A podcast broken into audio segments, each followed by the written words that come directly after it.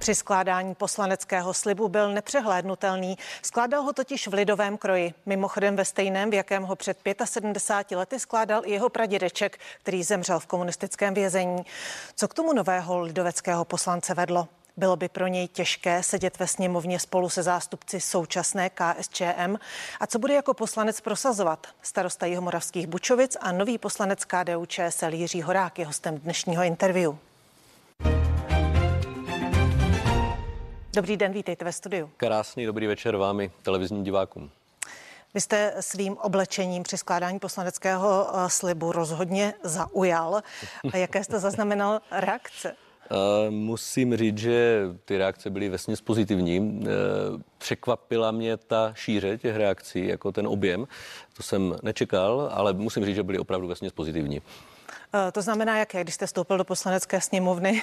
No, když jsem, když jsem vstoupil do poslanecké sněmovny, tak, tak se poslanci tvářili všelijak, ale až když se mě potom ptali a vysvětloval jsem jim ten příběh nebo to story, nebo to, co mě vedlo k tomu, abych si vzal ten vlčnovský kroj, tak potom jako to celkem kvitovali pozitivně, bych řekl. Na jak dlouho jste ho odložil teď? Nebudete pravidelně do sněmovny chodit? Ne, ne, ne, ne. ne.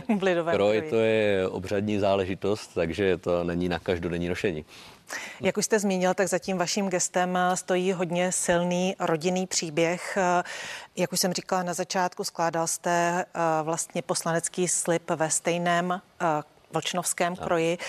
Jako váš pradědeček, vlčnovský starosta a poslanec Jan Plesl, který mm-hmm. zemřel v padesátých letech v komunistickém vězení. Co pro vás znamená to, že K S Č M vlastně není poprvé v polistopadové éře ve sněmovně? Hmm. Nemá zastoupení? Um, možná je to dané z velké části i tou rodinnou historií. Um, možná i proto jsem se hodně zajímal o, o dějiny a dějiny dvacátého století, takže já si myslím, že pro náš národ je to dobrá zpráva. Pro nás, pro naši rodinu byli představitelé komunistického režimu, obzvlášť ti vrcholní, v podstatě na srovnatelné úrovni jako, když to řeknu, jako fašisti nebo nějaký jiný podobný totalitní režim, takže, takže já si myslím, že je dobře, že komunisté Po, té, po těch sto letech odešli z řízení našeho státu. A dokážete uh, v sobě rozlišit nebo rozlišujete sám v sobě uh, tu éru komunistickou před listopadem a polistopadovou K S Č M? Ano, tak samozřejmě je pravda, že, je pravda, že komunisti v padesátých letech byli asi úplně jiní komunisti než v osmdesátých letech a jiní komunisti než v devadesátých letech. To je samozřejmě pravda, že tam nějaký historický vývoj, nicméně to, že nás nějakým způsobem ekonomicky, společensky zabetonovali a to, že mnozí i v současné době obhajují ty jejich historické činy, tak to samozřejmě o mnohem vypovídá. Neměl byste tedy problém sedět ve sněmovně se zástupci současné K S Č M? To asi měl. Víte, víte, to jsou takové, to jsou takové historické nuance, ale jestli se nepletu, tak otec vlastně například pana poslance Grebeníčka, pokud vím, byl estebácký bachař na v Hradišti, zrovna v době, kdy mého pradědečka zatkli. A v době, kdy ho potom v padesátém třetím utýrali v kriminále. A tito lidé prostě ten režim a ty praktiky i těch padesátých let prostě obhajovali. A to si myslím je opravdu velice špatně. A jak jsem ale říkal, asi je to dané i tou rodinnou historií, i tím, že jsme tu historii prožívali doma. Já jsem jezdil, já jsem jezdil že odmala z, z rodiči do Vlčnova k babičce, měli tam babičku, dědečka, velkou část rodiny, protože moje maminka byla dcerou mého pradědečka. Ano, přesně tak, babička byla dcerou mého pradědečka. Takže e, jsme jezdívali do Vlčnova, babička nám vykládala e, už odmala e, tu rodinnou historii, jak si vlastně na Tři krále ve čtyřicátém devátém pro jejího tatínka, když byla ještě malá holčička, byly tři dcery, jak si pro něho přijeli na Tři krále, odvezli ho a vždycky toho plakala, jo? Takže bylo to takové, prožívali jsme to opravdu citlivě, právě asi tím, že jsme to měli zprostředkované, zprostředkované přes tu rodinu a přes to rodinné vyprávění. Já jen připomenu, že váš pradědeček byl zatčený v rámci velké akce S T B na Moravě a v jejím rámci byl, hmm. byli obviněni a zatčeni, zatčeny desítky bývalých lidoveckých poslanců ano. a sympatizantů. Byli obviněni z velezrady, vyzvědačství a dalších zločinů.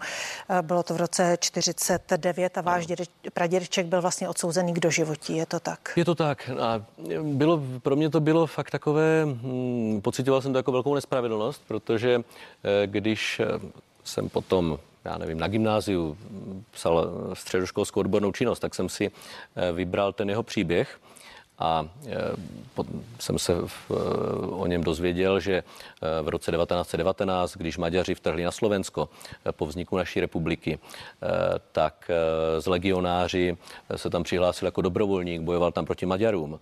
Za druhé světové války byl v obraně národa zapojený do protinacistického odboje. V tom regionu měl velmi dobrou pověst a jako, jako odměnou byl kri, jako krutý kriminál, no. Jak to poznamenalo život vaší rodiny, protože nejenom, že byl odsouzený k doživotí, ale byl mu zabrán veškerý majetek. Já, ano, ano. Jak to poznamenalo celou rodinu? V jaké, v jaké situaci se nacházela, jak žila? No bídně.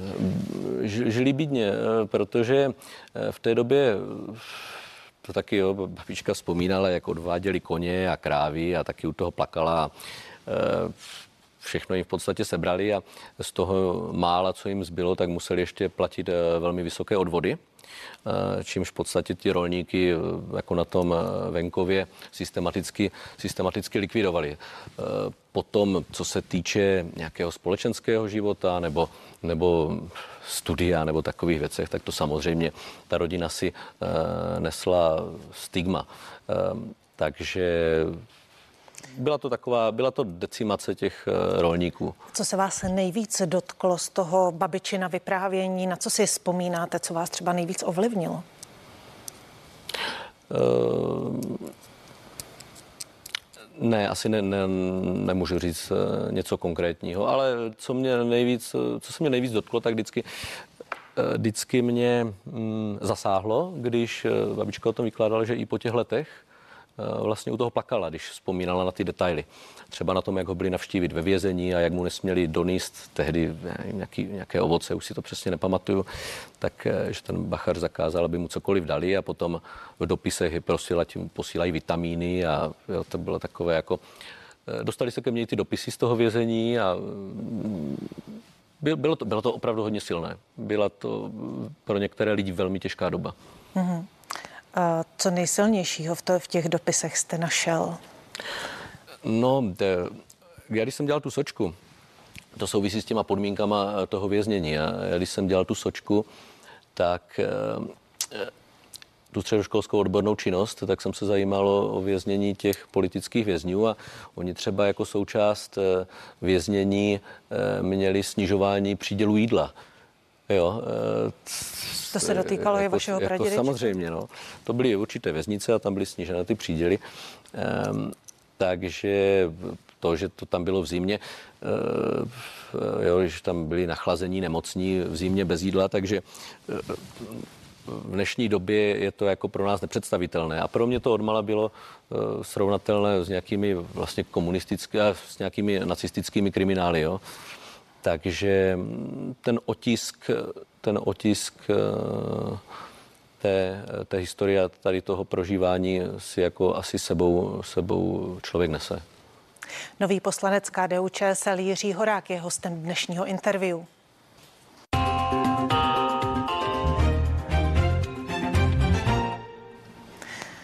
Teď se od historie a vlastně od vašeho pradědečka a od ovlivnění vašich názorů právě vaší rodinnou historií dostaneme k současnosti. Ministr zdravotnictví Adam Vojtěch navrhuje pro některé profesní skupiny a vlastně pro hmm. lidi nad šedesát let povinné očkování.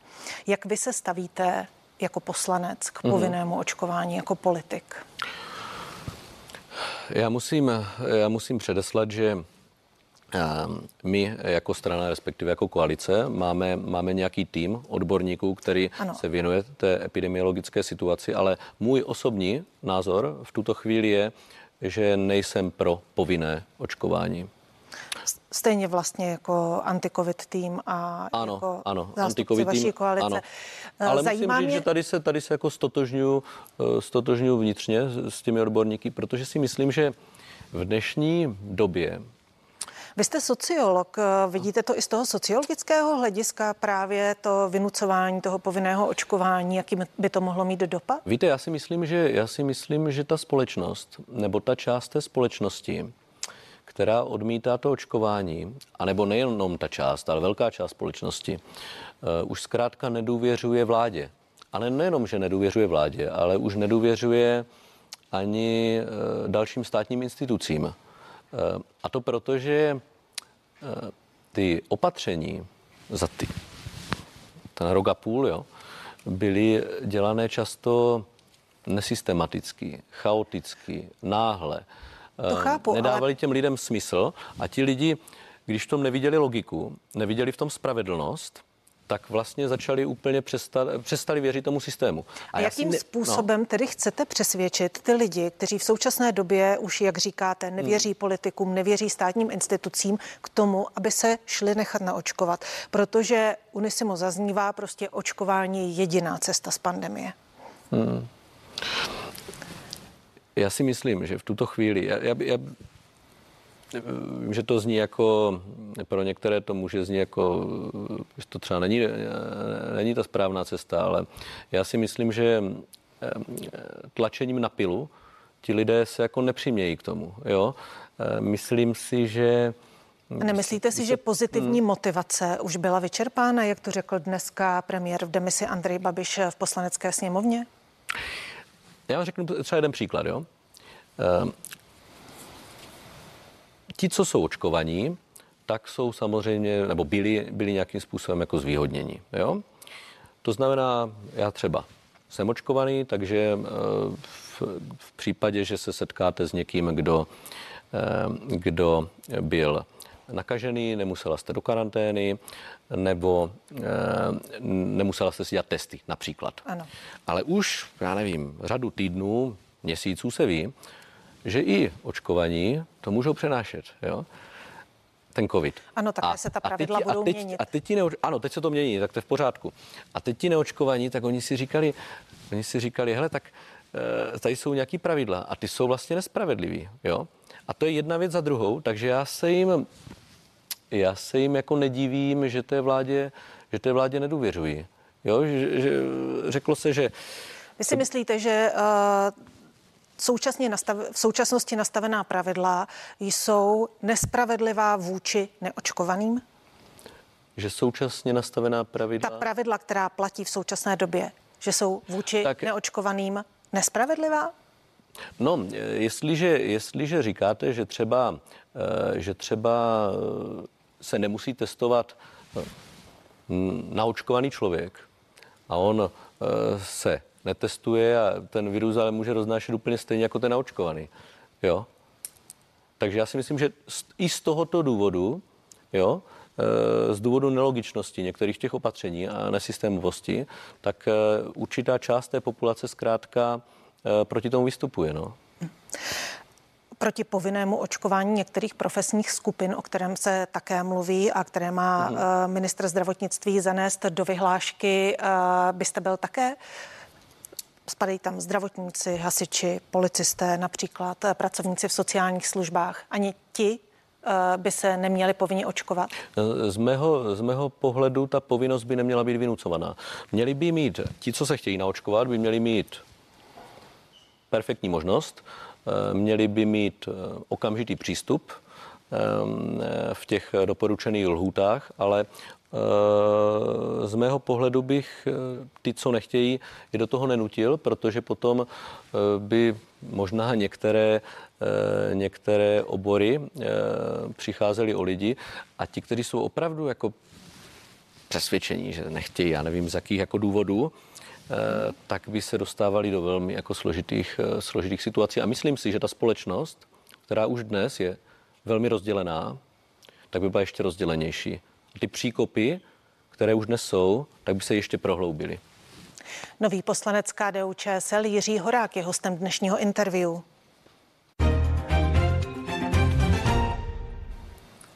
Když se podíváme agrese vůči zdravotníkům, co říkáte a jak by bylo možné řešit tenhle problém? Protože agrese vůči zdravotníkům v posledních týdnech eskaluje, velice stoupá. Co s tím? Já si myslím, že to souvisí přesně s tím, o, o čem jsme se bavili před chvilkou. A to je, jak ti lidé, jak ti lidé jsou rozdělení, jsou v permanentním napětí, jsou v permanentním nějakém zklamání, tak zkrátka ten svůj vnitřní strach, tu svou vnitřní nejistotu, nespokojenost převádí do agrese. To je ventil. Ta agrese je většinou ventil nějaké vnitřní nepohody, nějakého vnitřního diskomfortu. A vemte si, teď jenom taková, je to, není to drobnost, je to celkem důležitá věc. Víceméně ze dne na den byly zrušené, zakázané, zakázané vánoční trhy. Jo? Já jsem viděl v našem městě, jak lidi, co si připravovali stánky a kulturní program a zpívaní dě- dětí a nakoupili si víno na svařák a nakoupili si nakoupili si maso na, na zabíjačku. Jo? A teď se na to těšili. A teď si říkali, ta zima nebude perfektní, ta zima nebude úplně jako dobrá, ale aspoň si teď ještě trošku užijem a teď zas prásk, zákaz. Jo?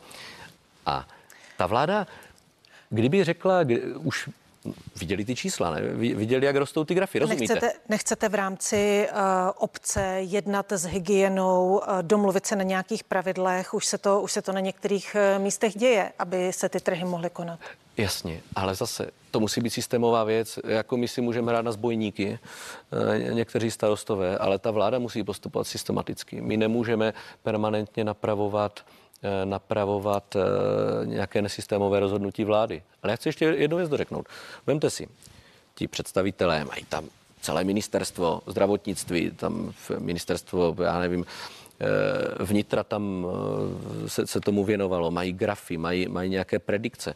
Tak oni vidí ten vývoj, ví, že něco budou pravděpodobně chtít udělat, ale nechají to zajít do toho, že ti lidi se připravují na ty trhy, stánkaři rozbalí stánky a oni tak a všechno zakážou. Jo? A to na ty lidi má podle mě devastující účinek, protože už to trvá dlouho a ti lidi jsou frustrovaní a není jako světlo na konci tunelu. Jo? A vybíjí si frustraci na zdravotnicích podle vás? Bohužel, bohužel. Já to žádný, to je jako velmi špatná věc, to radikálně odsuzuji. Jakože někdo Myslíte si, zaútočí... že třeba dostatečně to odsuzují i uh, vrcholní politici tak, uh, aby prostě podpořili zdravotníky?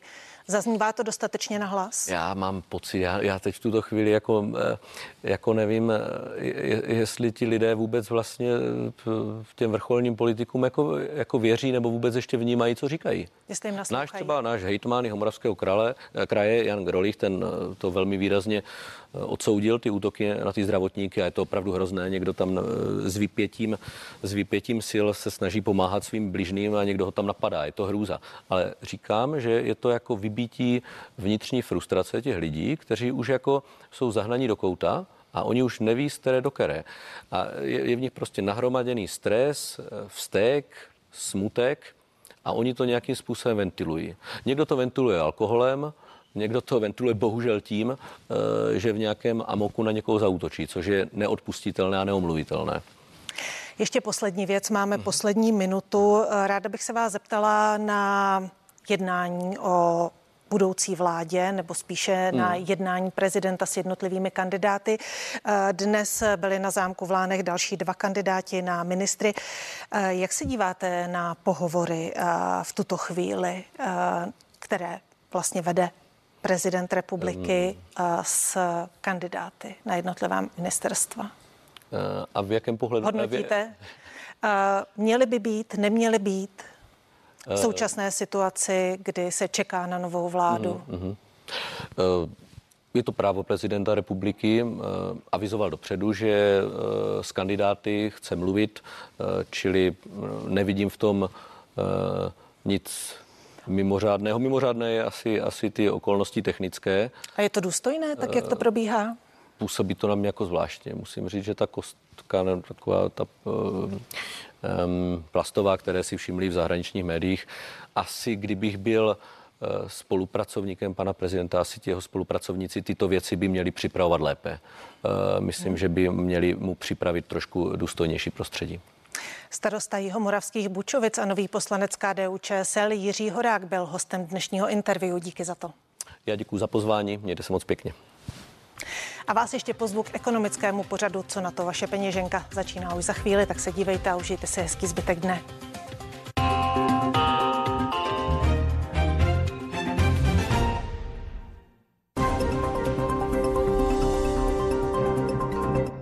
Zprávy. To obvykle nebývá nic veselého, ale i to patří k našemu každodennímu.